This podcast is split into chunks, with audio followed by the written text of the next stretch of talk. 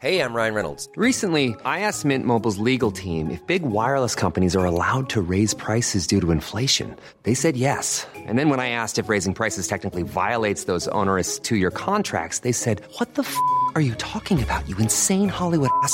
So to recap, we're cutting the price of Mint Unlimited from $30 a month to just $15 a month. Give it a try at mintmobile.com slash switch. $45 upfront for three months plus taxes and fees. Promo rate for new customers for limited time. Unlimited more than 40 gigabytes per month. Slows. Full terms at mintmobile.com.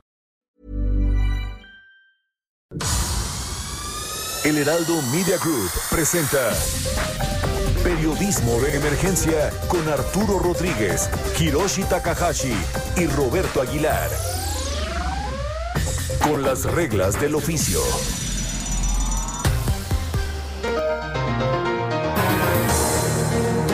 Buenos días, bienvenidos a Periodismo de Emergencia. Les saludo Arturo Rodríguez como cada sábado y cada domingo. Y pues es un gusto estar aquí para presentarle eh, pues información, también abordar diferentes temas a fondo, algunos de coyuntura, otros más... eh, eh, pues eh, extendidos en el tiempo y que seguro serán de su interés como cada fin de semana. Pues me da mucho gusto saludar a mi compañero Roberto Aguilar ¿Cómo estás Arturo? Muy buenos días a todos nuestros amigos. Hoy sábado no está con nosotros Hiroshi Takahashi. Se tomó unos días, no sé si merecidos o no, pero se los tomo. Bueno, pues eh, estamos eh, en esta ocasión solo los dos, efectivamente, y eh, esperemos que pronto tengamos ahora ya de regreso a Hiroshi para poder ir alternando nuestros descansos y asuetos. Mónica Reyes, muy buenos días. Hola, buenos días. ¿Qué tal?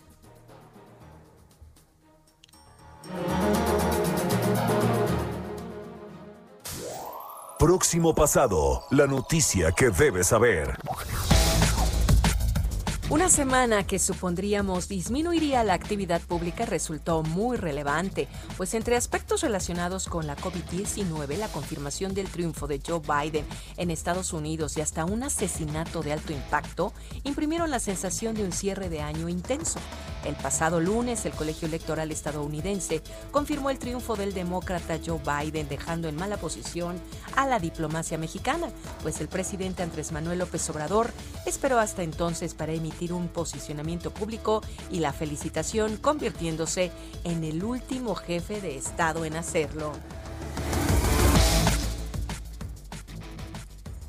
Respecto a la COVID-19, el anuncio de la vacuna de Pfizer entusiasmó por la reiteración en el plan de reparto no sin antes establecer un nuevo llamado el pasado 14 de diciembre para permanecer en casa, especialmente en la Ciudad de México y su conurbación mexiquense, al menos hasta el día 24 pero la saturación hospitalaria terminó por establecer ayer viernes el color rojo del semáforo epidemiológico, con lo que reiniciaron las restricciones en el centro del país que se prolongarán al menos hasta el 10 de enero. La esperanza sigue alternándose con la aprobación de una segunda vacuna contra la COVID-19, esta vez de Moderna, aprobada por el gobierno estadounidense ayer viernes. En el ámbito político resultó relevante observar los primeros conflictos internos en Morena por la designación de candidatos y candidatas a gobernaturas, particularmente con los casos de Tlaxcala y Guerrero. En tanto, la oposición se fue consolidando con el encuentro celebrado entre el dirigente del PAN, Marco Cortés, y los empresarios Gustavo de Hoyos y Claudio X González, quienes se ubican al frente de Sí por México. En tanto, el regreso de Vicente Fox y Felipe Calderón al PAN parece inminente, primero luego de que Marco Cortés anunció avance en el diálogo con Margarita Zavala y segundo porque el fallecimiento de Juan de Dios Castro Lozano, veterano panista, convocó y conformó la participación de los expresidentes a un acto de homenaje panista por primera vez juntos en mucho tiempo. La noticia más relevante de la semana fue sin lugar a dudas el asesinato del ex gobernador de Jalisco, Aristóteles Sandoval, esto en Puerto Vallarta, Jalisco, la madrugada del viernes, un caso de alto perfil sobre el que hasta ahora no existe móvil claro. Con las reglas del oficio por El Heraldo Radio. Gracias. Muchas gracias a Mónica Reyes por este resumen informativo de la semana. Y bueno, Roberto, pues estamos eh, eh, ciertamente ya eh, encaminados en el cierre de año, estamos en la última quincena del año y la intensidad informativa no baja, ¿no? Han, sido días auténticamente pues sorpresivos en diferentes ámbitos. Yo no, no ni siquiera mm, alguien eh, creo que como tú que tiene que eh, editar y, jerarquizar la información día con día, eh, supongo que no debe ser tarea fácil elegir la, la nota principal. Sí, tienes toda la razón, mi estimado Arturo, porque, bueno, pues habrá una noticia que permea sobre todo, que es el tema de sanidad, el tema de la vacuna, pero también hay una serie de factores o de noticias que se están en un momento entrelazando también, creo, pero otras que tienen un rumbo totalmente independiente. Y hay varias, eh, creo que es importante también eh, comentarlo, y no sé si te parezca, este tema del que has hablado mucho también en los últimos días, el tema de la intención de modificar la ley del Banco de México. Claro, es una polémica enorme que se frena un poco por el fin del periodo legislativo, pero eh, va a ser... ¿No se apagó? No se apagó y en, en enero va a ser, febrero va a ser tema eh, fundamental. Por supuesto. Y mira, para este tema, si nos lo permiten, platiqué con el, senador Alejandro Armenta, que es presidente de la Comisión de Hacienda y Crédito Público eh, del Senado de la República y un punto de vista interesante. Ellos son uno de los principales promotores de estos cambios que hay que decir ya están aprobados en el Senado. Pasaría, faltaría todavía el tema de los diputados, pero si te parece, vamos a escuchar esta plática que tuvimos con el senador. Amigos de Periodismo de Emergencia, ya tenemos el enlace con eh, Alejandro Armenta, él es presidente de la Comisión de Hacienda y Crédito Público del Senado de la República. Senador, le agradezco mucho su tiempo. Al contrario, Roberto, gracias, excelente sábado, muy buenos días, siempre a tus órdenes. Oiga, senador, pues eh, hablar sobre el tema que hoy nos, nos eh, bueno, pues un, tema polémico por demás, estos cambios que se proponían justamente a la ley del Banco de México. ¿Qué fue lo que pasó? Y si nos puede platicar un poco el antecedente para todo nuestro auditorio, senador. Desde luego es una iniciativa que surge de la necesidad social de millones de mexicanos que al regresar a su país, a nuestro país, a sus comunidades de origen, no encuentran la forma de cambiar sus dólares en los bancos, son rechazados porque les piden que abran cuentas o les piden una serie de requisitos que para ellos al regresar del país son complicados, al regresar a su país son complicados. Pierde valor sus dólares porque los dólares que en el tipo de cambio tendrían que cambiarse en 10, 15 eh, pesos, 20 en en, perdón, en 19, en 18, en 21 pesos, 20, terminan cambiándolos en 10, 12, 14 pesos, situación que desde luego es injusta. Este antecedente llevó a la presentación de la iniciativa por parte del senador Ricardo Monreal, una iniciativa valiente que siempre busca beneficiar a los que menos tienen, en este caso a los migrantes, él pertenece a un estado migrante como yo, Puebla y Zacatecas son estados que tienen población migrante fundamental, que, pesa en la economía de Estados Unidos y que también pesa en la economía de nuestras entidades.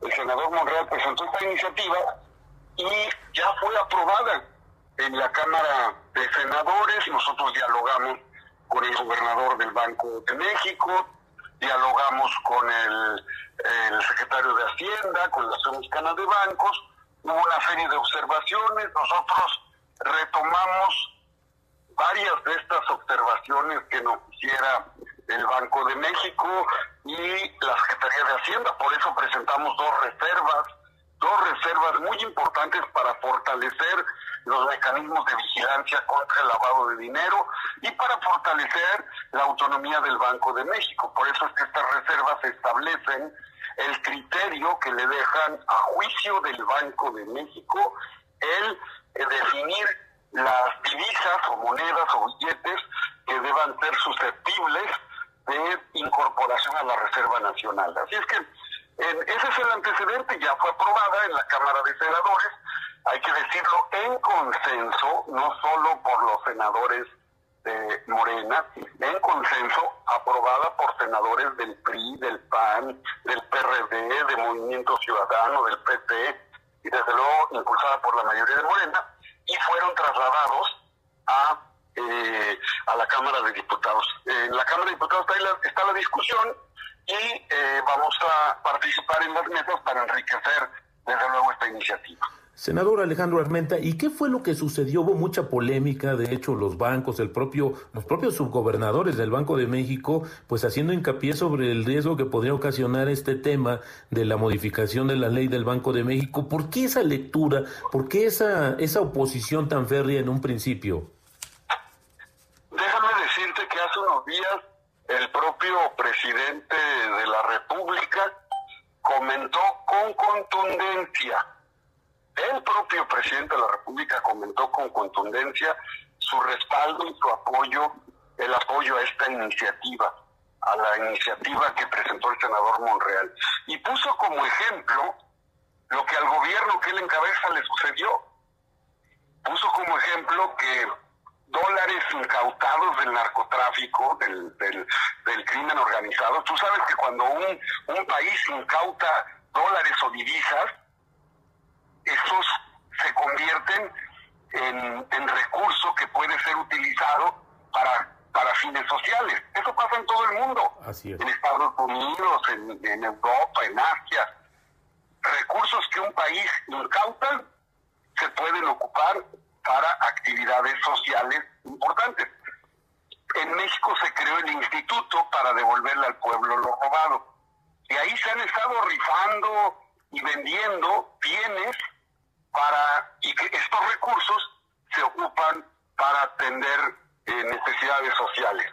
El presidente informó que si al gobierno el Banco de México no le permitió donar 150 millones de dólares incautados para atender la pandemia, ¿qué no le pasa a millones de mexicanos que regresan a su país y que no pueden cambiar los dólares y que tienen que acudir al mercado negro a cambiar sus dólares que pierde valor con respecto al tipo de cambio? Eso lo comentó el propio presidente, también el propio presidente con respecto a lo que me dices sobre las posturas del Banco de México, el presidente comentó que es un exceso, así calificó textualmente, como exceso la postura del Banco de México al decir que se vulnera con esta iniciativa su eh, eh, autonomía. Eh, y no se vulnera porque el artículo 26, 28 de la Constitución, el artículo 2 y 32 de la Ley del Banco de México y el artículo 20 que, de la reserva que presentamos clarifica con toda con toda precisión cuáles son las funciones del Banco de México en la estabilidad monetaria. Pero el presidente fue más allá, Roberto, más allá. Comentó la insensibilidad social de los funcionarios del Banco de México que solo se preocupan, así lo dijo, que solo se preocupan por atender las recetas de los organismos internacionales y nunca se preocupan por el desarrollo del país. Solo les ocupa atender los aspectos macroeconómicos y nunca están velando, nunca están atentos a las necesidades de desarrollo de los de los poblanos, de los mexicanos. Sí, Así dijo el presidente Andrés Manuel. Sí, senador. Ahora, ¿qué va a pasar de aquí a febrero? Porque, bueno, eh, esta cuestión de generar un, incluso una mesa de trabajo donde se incluyan, donde participen, pues, representantes de los bancos y, y de los organismos financieros para que, pues, se llegue a un mejor eh, destino con esta propuesta. ¿Qué es lo que va a suceder de aquí a febrero, senador? El propio presidente comentó, ya escuchamos a los bancos, ya escuchamos al sistema financiero, vamos a escuchar a los comerciantes, al sector turístico que vive de los dólares que llegan y que como tú sabes, Roberto, porque has, has conocido pueblos mágicos, ¿verdad? Por has estado en algunos pueblos mágicos y nunca has tenido, seguramente nunca has visto que una eh, indígena eh, artesana, a la hora que tú le vas a pagar o algún turista extranjero que llega de Europa o de Estados Unidos y le va a pagar eh, una artesanía tallada en madera, una artesanía en un telar o una artesanía en un barro, en un material de barro, eh, en una vasija, sacan la, la artesana, eh, saca de su, de su bolsa una terminal bancaria, ¿verdad? No, no sacan un dispositivo bancario y te pide que introduzcas tu tarjeta para que hagas una transferencia electrónica, ¿verdad? Yo creo que no lo hemos visto. Bueno, imagínate cuántos millones de artesanos y de micro, pequeños, medianos empresarios, prestadores de servicios en todos, en toda la zona fronteriza y en todos los municipios del país que son pueblos mágicos, se repite esta historia. Por eso es importante entender el fondo social esta mesa no solamente, no solamente vamos a hablar con el sector financiero, tenemos que hablar con los migrantes, tenemos que incorporar al sector turístico, a los micro pequeños, al comercio informal, para que nos digan si están de acuerdo o no con la postura del Banco de México y con la postura del sistema financiero internacional, que por cierto es integrada por más de 880 bancos. Esto, de estos 80 bancos, 60 son bancos extranjeros, no son bancos mexicanos. Muy bien. Oiga, senador, ¿y qué pasa con este tema? Porque también el argumento de este flujo de, de, recursos en dólares que llega a México, pues que la mayoría, también una gran mayoría, pues llega justamente a través de medios como transferencias, y es decir que el efectivo, el dólar en efectivo, pues no es, no es tan relevante viéndolo en ese contexto. ¿Usted qué opina sobre este argumento, senador? no comparto la postura de que solo el 1% de las transferencias de las remesas sean en efectivo. No lo comparto, porque sería tanto como desconocer el flujo migratorio de millones de mexicanos que llegan entre noviembre, diciembre y enero de Estados Unidos a México o en mayo y junio. Pertenezco a un municipio migrante como el, como el senador Monreal a Zacatecas, uno de los principales estados migrantes. Pertenezco al estado de Puebla, municipio de Izúcar, de Matamoros, y hay más de 2.5 millones de poblanos de esta Mixteca, de donde yo provengo, donde, donde hemos poblado más de 2.5 millones de poblanos entre Nueva York, New Jersey y Pasay por lo tanto, son realidades distintas. que la que tiene el, las autoridades del Banco de México, los organismos financieros, y las que tenemos los que vivimos a diario la realidad en nuestro país. Pero tu pregunta eh, seguro va orientada a la, a la lógica que también no está bien fundamentada de el Banco de México cuando dicen que las transferencias electrónicas están eh, ajenas a cualquier tipo de vinculación de recursos de procedencia ilícita. Y este, este argumento que tiene el Banco de México es falso porque hace un par de semanas, tú lo sabes, varios bancos, dos concretamente, dos bancos, fueron sancionados por organismos internacionales porque no justificaron sus transferencias electrónicas en sus instituciones. Así es que este argumento se, se cae por su propio peso. Perfecto. Oiga, senador, pues vamos a estar muy pendientes de este tema. Le agradecemos mucho que haya tomado la llamada para eh, pues el programa Periodismo de Emergencia. De verdad, muchísimas gracias. Alejandro Armenta, presidente de la Comisión de Hacienda y Crédito Público del Senado de la República. Senador, le aprecio mucho su tiempo. Muy buenos días. Gracias a ti, gracias a ti. Estoy en el Facebook en Alejandro Armenta, en el Twitter y Instagram en arroba Armenta conmigo, con todos los fundamentos y los documentales con los que acredito lo que hoy te he informado. Muchas gracias, excelente tarde. Un abrazo, senador, gracias. Con las reglas del oficio por El Heraldo Radio. Pues eh, eh, la entrevista con Alejandro Armenta en este contexto tan polémico con la ley del eh, Banco de México que eh, no ha pues terminado de, de, quedar claro, me parece que dónde está, como dicen los abogados, la lata este, eh, sobre todo para eh, pues quienes la impulsaron, es decir, creo que es un cambio que no se esperaba. esto que nos explica Armenta, pues contrasta un poco con, con las posiciones que se han asumido incluso desde el Banco Central. Y hay un argumento muy persistente que tiene que ver con, con la idea de, de que eh, se pueda eh, eh, pues abrir a operaciones delictivas. Exactamente, cuando un flujo tan importante o que se crezca más bien este flujo porque se pueden absorber por parte del sistema financiero vía el Banco de México, pues sí, pone, da mucho que pensar. La verdad es que sí, muy polémico y bueno, pues como decíamos al principio, solo se pateó el bote, vamos a ver qué pasa porque este tema va a seguir, va a seguir y había que ver porque muchos, eh, el argumento es que atenta contra la autonomía del banco, del Banco de México, el Banco Central.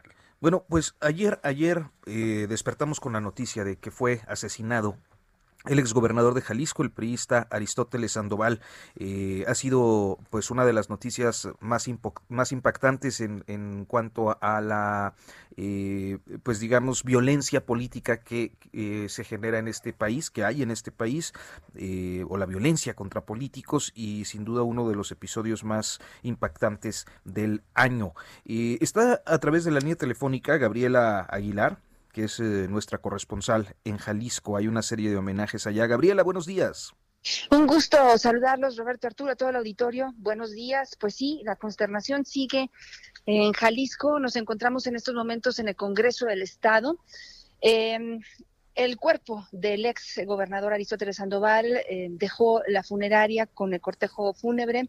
Eh, llegó hace un momento a Palacio de Gobierno, donde fue recibido por eh, Enrique Alfaro, actual eh, gobernador del estado. Y sí, será una serie de homenajes, justo empieza ahí, en Palacio de Gobierno, después eh, llegará acá al Congreso del Estado. Más tarde, a las 11 de la mañana, habrá una ceremonia luctuosa en la presidencia municipal de Guadalajara. Hay que recordar que Aristóteles Sandoval también fue alcalde de Guadalajara y al mismo tiempo se hará un homenaje en la sede estatal del Partido Revolucionario Institucional. Hay que mencionar que, bueno, pues sí, la, gente se encuentra también, ¿no? En las calles acompañando este eh, cortejo y hay muchos funcionarios, hay eh, excompañeros, colaboradores, quienes fueron secretarios y formaron parte de su gabinete, pues acompañando en estas, en estos homenajes donde eh, hay que mencionarlo y precisarlo debido a la situación y a la contingencia eh, actual, pues alrededor de 50 personas son las que aproximadamente pueden ingresar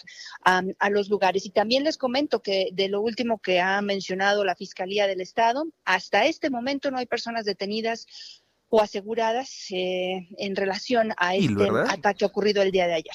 Ni, ni han perfilado algún móvil que pudiera... Nada. Nada, ¿verdad? Nada. De hecho, llamó la atención y acá en Jalisco, eh, pues sí ha sido parte también de los, de los señalamientos en torno a que tanto las autoridades del Estado como la autoridad local en Puerto Vallarta, eh, pues no han eh, actuado ni han presentado a, algún tipo de, digamos, de, fortaleza en cuanto a una investigación, en cuanto a una señal eh, clara Avances, que pues, de, líneas de investigación.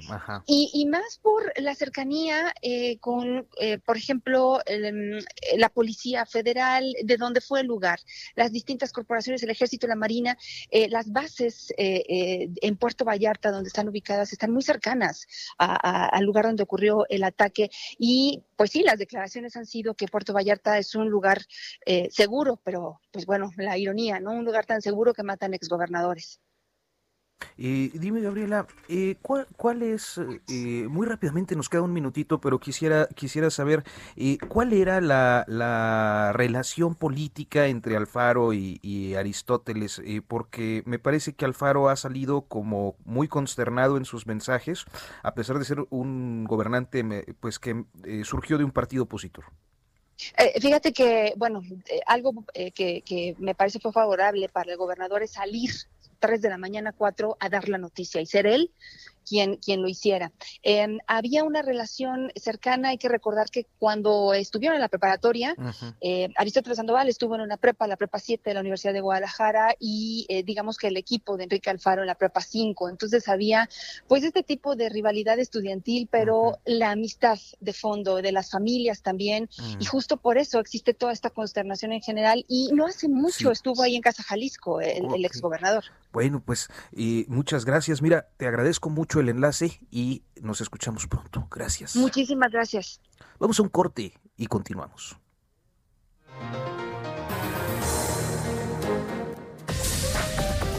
En un momento continuamos. Periodismo de emergencia. Regresamos con las reglas del oficio.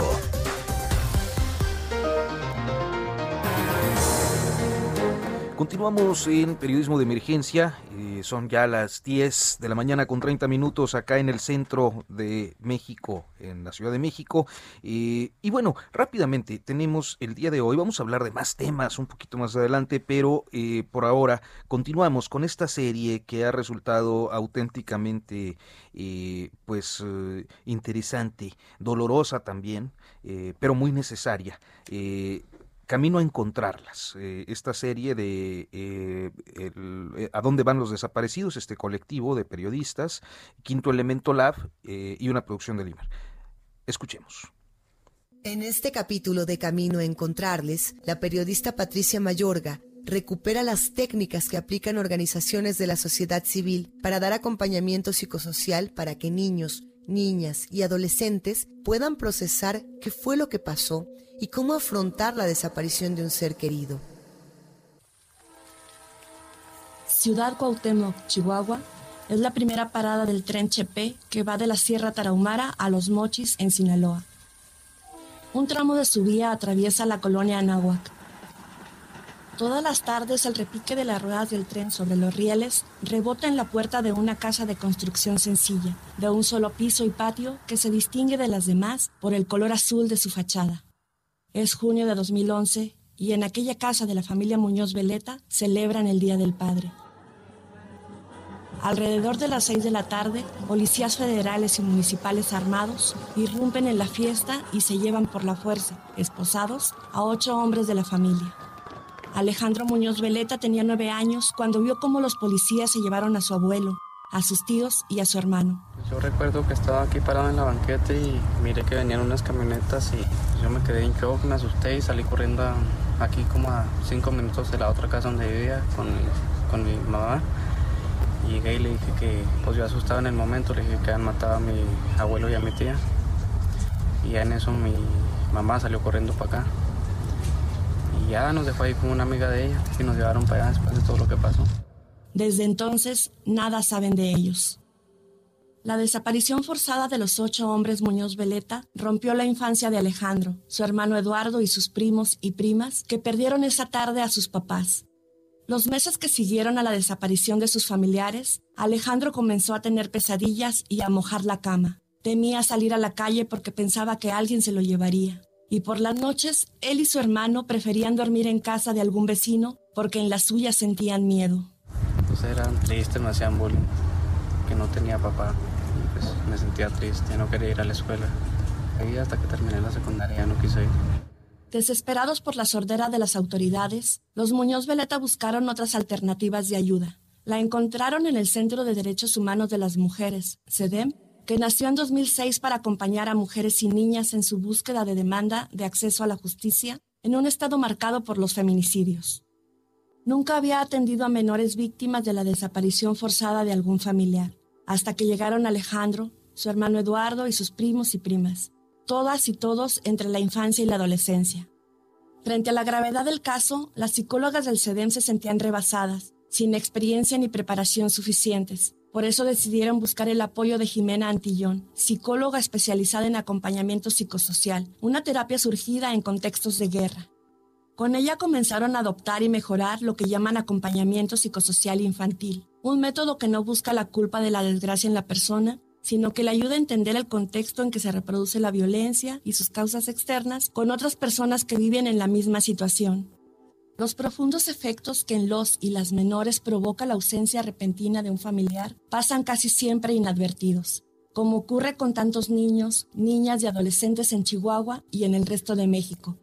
Nadie les explica lo ocurrido para no preocuparles. Ellos y ellas solo saben que en un instante perdieron a toda su familia, pero los adultos de casa se dedican solo a buscar a los desaparecidos. Porque las niñas y los niños viven el impacto, pero de la ausencia de las personas que salen a la búsqueda o a la exigencia de la verdad y la justicia o de la impunidad. Entonces ellas viven la ausencia de las abuelas y de las madres que hacen pues la chamba de los MPs, de los peritos.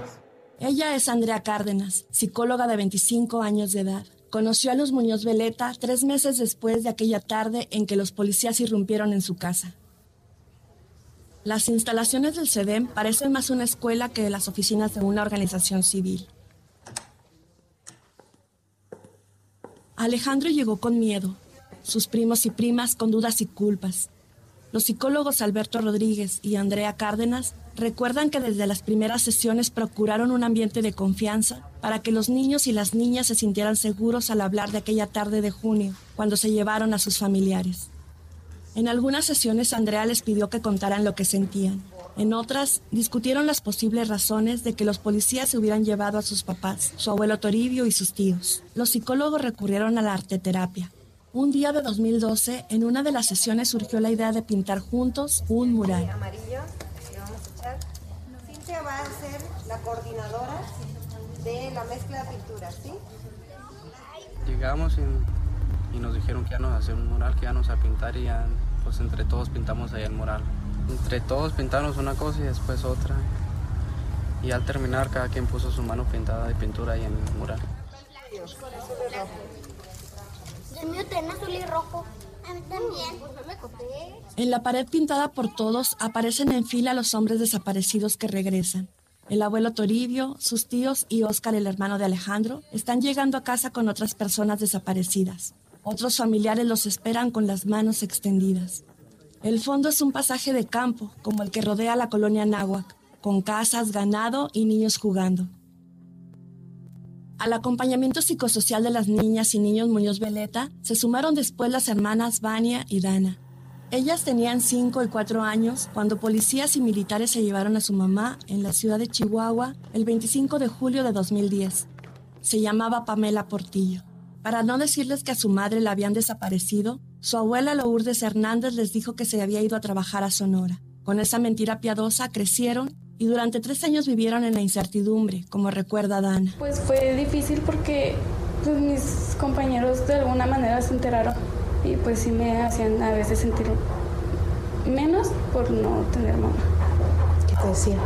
Que, que mi mamá nos había abandonado o que, que éramos huérfanas. Hecho, cada cada vez, Día de las Madres, yo le hacía una cartita. ¿Y qué le decías en esa carta? Pues le contaba así lo que había pasado días antes o, o cosas así. O también le contaba que, que yo la iba a seguir esperando siempre. Las hermanas conocieron la verdad a través de Rosina Uranga en una sesión de terapia. Y yo ya sabía que algo malo pasaba y me acuerdo que apreté la mano de Dana y no sé, algo me, no sé, me hizo llorar así de repente y, y pues yo ya sabía que, que, era algo malo. Una vez que conocieron la verdad y con ayuda de las terapias, Vania y Dana lograron compartir con los otros el dolor. Es decir, pasaron de lo individual a lo colectivo, explica Rosina Uranga. Vimos este proceso liberador a partir de que se devela el secreto. Es decir, ellas vivían en una situación de a ver, diríamos, de, de, tener un zipper, ¿verdad? Como está prohibido hablar de esto que sospechamos. Hablar con otros niños y niñas que viven una pérdida similar les dio fuerza para defenderse de las burlas en la escuela. Después, cuando ya empezaron a unirse más niños, fue como empecé a, a ver que no era la única que pasaba por lo mismo. Gracias a CEDEM pude decirles ya a, a las burlas o críticas que me hacían que no había sido culpa de mi mamá o que mi mamá nos, no nos había abandonado. Los hermanos Kaylin y Kenneth, de 18 y 11 años, perdieron a su padre Javier luego de que un grupo armado se lo llevó en noviembre de 2011 de su casa. Mi hermana y yo estábamos viendo la tele mm, y de repente pues escuchamos un ruido muy fuerte, pero pues ninguna de las dos se levantó, o sea, lo dejamos pasar y mi mamá se levantó y se asomó y estaba la camioneta de mi papá afuera, pero no había entrado y pues se asustó y salió y revisó y pues no estaba. Hasta que ya los vecinos nos dijeron que se lo habían llevado. Junto con Dana y Vania, Kaylin y Kenneth expresaron el dolor de su pérdida en un mural pintado a manera de tríptico. Kenneth lo describe así. Era como tres personas, una triste, una feliz y una pues, medio triste y feliz. El primero supongo que es felicidad, el del medio tristeza y el último empezando a tener confianza. Hay un antes y un después en la historia de cada menor que recibe acompañamiento psicosocial. El mural que Alejandro pintó con su familia empezó con el recuerdo de aquella noche y terminó con una escena de esperanza, en que las personas desaparecidas se reúnen con sus familias que los esperan con las manos extendidas. Es un deseo, pero también una esperanza. Vania y Dania fueron las autoras de la frase del mural de los niños y las niñas el amor por nuestras personas desaparecidas nos da más fuerza para seguir buscando y luchando. Frente a mis amigos sí, me siento un poco diferente, pero cuando estoy así en talleres con Andrea así, pues ya es otra cosa.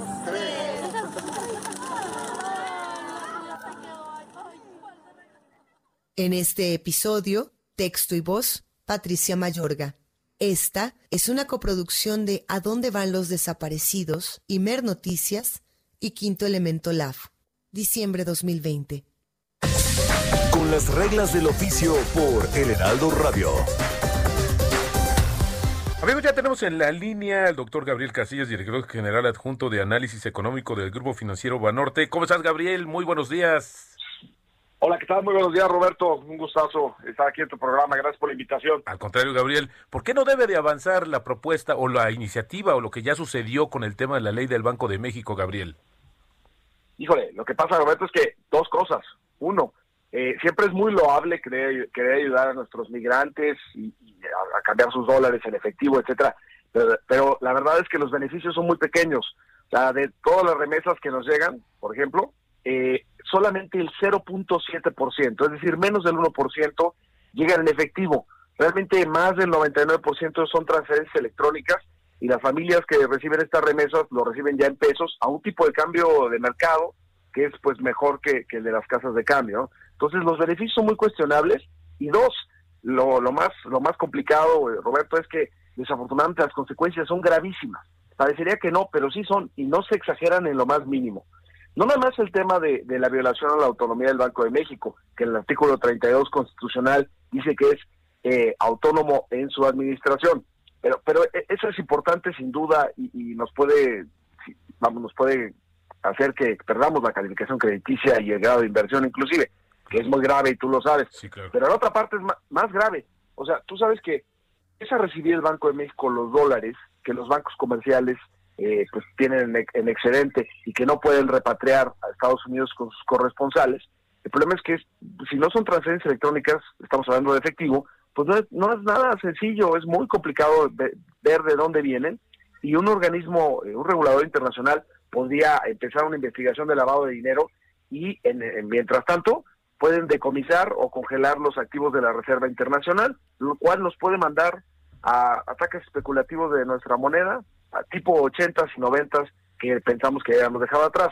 Entonces yo creo que sí, sí hay que hacer algo para, para ayudar a estas personas, pero, pero no con una iniciativa que tiene consecuencias tan graves, estimado Roberto. Oye, Gabriel, también eh, actúa el tema de la oferta y la demanda, es decir, eh, en algunos lugares también que hay un flujo importante de dólares, hablando del tema turístico, por ejemplo, pues también quienes los compran, porque la moneda de curso legal en México es justamente el peso, no el dólar, pues vas a recibir, te los van a cambiar y vas a recibir cambio en, en pesos mexicanos. Que de repente este tema o este argumento de que se paga tan barato, pues eh, ahí tendría que ver el tema justamente de la oferta y la demanda, ¿no, Gabriel?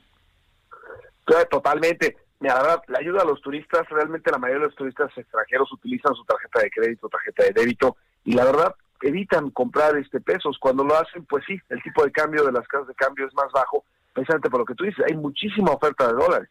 Por eso cuando los bancos participan en esto, pues quedan con un excedente de dólares que es difícil repatriar, porque antes lo hacíamos y no había problema, ¿no? Con nuestros corresponsales en Estados Unidos. El problema es que a partir de 2006-2007, la, el regulador en Estados Unidos, la OCC, eh, decidió que hay que estos montos había que este, ponerles un máximo, porque pensaban que justamente mucho de esto venía de actividades ilícitas. Entonces, pues ahora es mucho más costoso eh, pues repatriar estos dólares, ¿no? Que son pacas de dólares que se van juntando y los mandos en avión. Claro. Este, entonces, entonces, esto lo hace muy, muy complicado. Pero la verdad tampoco se ayudaría mucho a los turistas, estimado Roberto. Oye, Gabriel, ¿y qué escenario vislumbras tú ahora que se dio este plazo para llevarlo hasta febrero? Eh, pues yo diría que se pateó únicamente el bote, porque al final el tema sigue y sigue ahí vigente, mi estimado eh, Gabriel.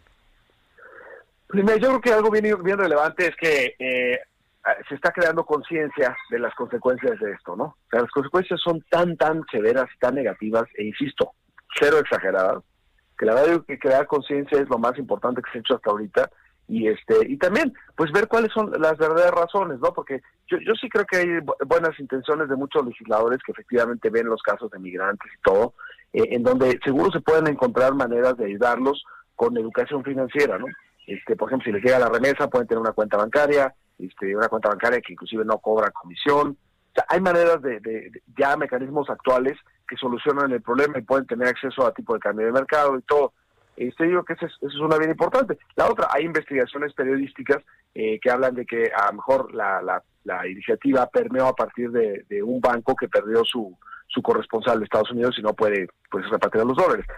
Digo, no, no, no sabemos bien cuál es la razón, pero de la que sea, hay mecanismos para lograrlo, hay que crear conciencia y yo creo que eso es lo, lo, más relevante y la verdad debería de no no aprobarse ninguna iniciativa no hay que arreglar algo que no está descompuesto así es Gabriel bueno pues vamos a seguir muy de cerca este tema y te agradecemos mucho que nos hayas dado un poco de tu tiempo en este sábado mi estimado Gabriel al contrario siempre es un gusto estar en tu programa estimado Roberto te mando un fuerte abrazo y mis mejores deseos para este fin de año para ti y para todos los que escuchan tu programa. Eres muy amable, Gabriel. Gabriel Casillas, director general adjunto de análisis económico del Grupo Financiero Banorte. Todo menos fútbol. Ya a la recta final de este espacio y ya no hablamos eh, de las vacunas, a ver si nos quedan unos minutitos, un minutito al menos por el tema de Moderna, Roberto, que me gustaría saber cómo, cómo lo viste. Pues eh, exacto, si quieres eh, lo vamos a en, en, el cierre. Perfecto. Y por lo pronto vamos a enlazarnos con eh, José Franco, el doctor José Franco, director del Instituto de Astronomía de la UNAM, a propósito de un tema eh, pues interesante eh, para todos, eh, pero que a veces no tenemos en el radar eh, estos fenómenos que se pueden observar. Pues en este caso la conjunción de Saturno y Júpiter, un fenómeno astronómico que no se ve desde hace 800 años y que tiene una significación especial por estas fechas. Doctor, buenos días. ¿Qué tal, doctor? Muy buenos días. ¿Qué tal, Arturo Roberto? Qué gusto charlar con ustedes. El gusto es mío, el, el, gusto es nuestro, doctor. Oiga, ¿esto sí es la estrella de Belén o no? Porque nos hemos quedado con esta idea, bueno, por lo menos yo, y quisiéramos que un experto nos dijera qué está pasando, o qué va a pasar más bien. ¿Qué nos bueno, el, eh, una conjunción no es otra cosa más que dos cuerpos celestes se vean pues muy cercanos, casi en la misma dirección, en algún momento durante sus ciclos. O sea, el, el cielo está lleno de ciclos, eh, el Sol, la Luna, los planetas, etcétera, y hay dentro de los planetas, por ejemplo, en este caso, Júpiter y Saturno, eh, eh, Júpiter da una vuelta al Sol cada 12 años y Saturno da una vuelta al Sol cada 29 años. De forma que eh, cada aproximadamente 20 años los tenemos, eh, los vemos desde la Tierra en la misma dirección, aunque ellos están muy, muy separados, nosotros lo estamos mirando en la misma dirección en el cielo. Eh, la, la conjunción se da cada 20 años, pero algunas veces los dos planetas se ven más cercanos y otras veces se ven un poco más lejos. Casi podríamos equipararlo con un eclipse, eh, para, o sea, la forma en la que lo vemos desde acá. No, no porque no alcanzan a eclipsar uno al otro, simplemente se ven en la misma en la misma dirección y están muy cercanos. En este en este particular en, en 2020 eh, que además eh, es coincidente con el solsticio de invierno porque es el 21 de diciembre cuando se da la máxima el máximo acercamiento eh, van a estar tan cerca que a, a ojo pelón a simple vista van a ser como si fuera un solo puntito. Si uno los ve con binoculares ya se, se alcanzan a separar y si uno los ve con, con un telescopio, pues este ya los ve unos separados. Ahora, están en la misma dirección, pero es una proyección, porque ellos están alejados entre sí, pues como unos, eh, qué sé yo, mil millones de kilómetros, una cosa así. O sea, no, no están realmente cercanos y no, no, no termina siendo un eclipse. Pero bueno, eh, eh, esto se da cada 20 años, pero tanto acercamiento, o sea, que casi se besen, casi se abracen o, pareciera que se abrazan, eso se da muy, muy rara vez y efectivamente eh, la última vez que se pudo ver eh, desde la Tierra fue hace unos 800 años, hace 400 años más o menos, también tuvieron este acercamiento, pero los planetas estaban del otro lado del Sol y no, no, se, no se pudieron ver. Entonces eh, se ha especulado muchísimo desde Kepler que una conjunción podrían ser la explicación de lo que se llama la estrella de Belén. Pero pues este eh, la estrella de Belén no es un hecho histórico, es un hecho que no está registrado realmente en ningún anal de astronomía, está registrado en, en la Biblia y pues queda la duda de si es un hecho realmente histórico o no si uno hace los cálculos, eh, digamos, hubo una conjunción de estos dos planetas como el año 7 antes de Cristo, o sea, siete años que del supuesto nacimiento de Cristo, pero el pero, pero conforme a qué cuenta calendaria sería la duda, ¿no? No, bueno, ahora digamos no necesitamos este eh, no, necesitamos basarnos en esos calendarios mm. porque con computadora podemos hacer el retroceso y digamos el retroceso indica que aproximadamente el año 7 no no tengo conmigo la fecha exacta pero pero y claro y esa fecha cambiaría si es eh, el calendario juliano o el calendario gregoriano pero irrelevante eh, en este momento ya la con fecha. el cálculo. Sí, simplemente que no es coincidente con el año cero y además la cosa más importante es que el acercamiento de los dos planetas no fue como este acercamiento, o sea, estaban bastante más alejados. Entonces, no pudo haber sido eh, nada que, que, que, pudiera ser una resemblanza de lo que se dice que fue la estrella de Belén. Vaya, nos acaba de romper el corazón. Así es la ciencia, ¿no? No, bueno, digo, cada quien puede creer exactamente, digo, las creencias son eso, las creencias y, y, la verdad es que, pues, digo, eh, de mitos y leyendas estamos llenos, nuestras culturas prehispánicas en Oriente, en Asia, en África, en todos lados hay claro. mitos. Y esos mitos, bueno, pues uno tiene que respetarlos, pero no necesariamente son hechos verídicos. Pues nos gusta mucho tener eh, la versión de la ciencia en este espacio y por eso le agradecemos mucho, doctor José Franco, que nos haya aceptado la comunicación. Gracias, doctor.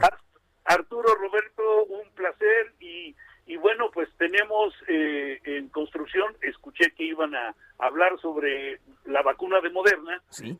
el, el CIMESTAP, eh, el CIMESTAP, el Centro de Investigaciones eh, y Estudios Avanzados del Instituto Politécnico Nacional, está creando una vacuna que en febrero la van a empezar a probar en fase 1 en seres humanos. Es una buena noticia Por también. supuesto. Naturalmente, además habla muy bien de la ciencia mexicana. Muchísimas gracias, doctor. Gracias, doctor. Muy buenos días. Muy buenos días, hasta, Hasta luego. pronto. Pues sí, viene la vacuna de Moderna. Pues fíjate que ayer el tema fue que el presidente Donald Trump se adelantó a las autoridades, a la FDA, que es la que autoriza justamente el tema de la, o, la, o da el punto final a la aprobación de la vacuna de Moderna. Y bueno, pues el tema es que ya está. Y hay dos cosas, Arturo, que es importante. Uno, hay más cantidad de vacunas de Moderna en Estados Unidos están hablando entre 10 y 12 millones de vacunas. Es más económica y no tiene todas estas eh, situaciones de, requerimientos que, que, la de Pfizer. Es decir, se puede mover a temperaturas no de menos 70 como lo está haciendo Pfizer. Pero esa es una, esa es una noticia. Pero lo que nos decía Mónica, te acordarás una nueva cepa, Sudáfrica, Boris Johnson está hablando de que va a endurecer todavía más las políticas de, distanciamiento social porque en Londres es donde se dio un caso o se dieron muchos casos y muy rápido de contagio justamente con esta nueva cepa del virus. Así es que nos va a traer locos todavía este asunto un buen rato y en la Ciudad de México, el, Estado de México, eh, estamos ya en semáforo rojo, justo en el periodo de eh, fiestas, compras, eh, seguro habrá una actividad impactada en lo económico, ya no tuvimos tiempo, pero pues mañana le seguimos en periodismo de emergencia. Van a ser, bueno, son las 10 de la mañana con 54 minutos, casi 55. Le agradecemos mucho el favor de su atención. Hasta mañana. Muy buenos días.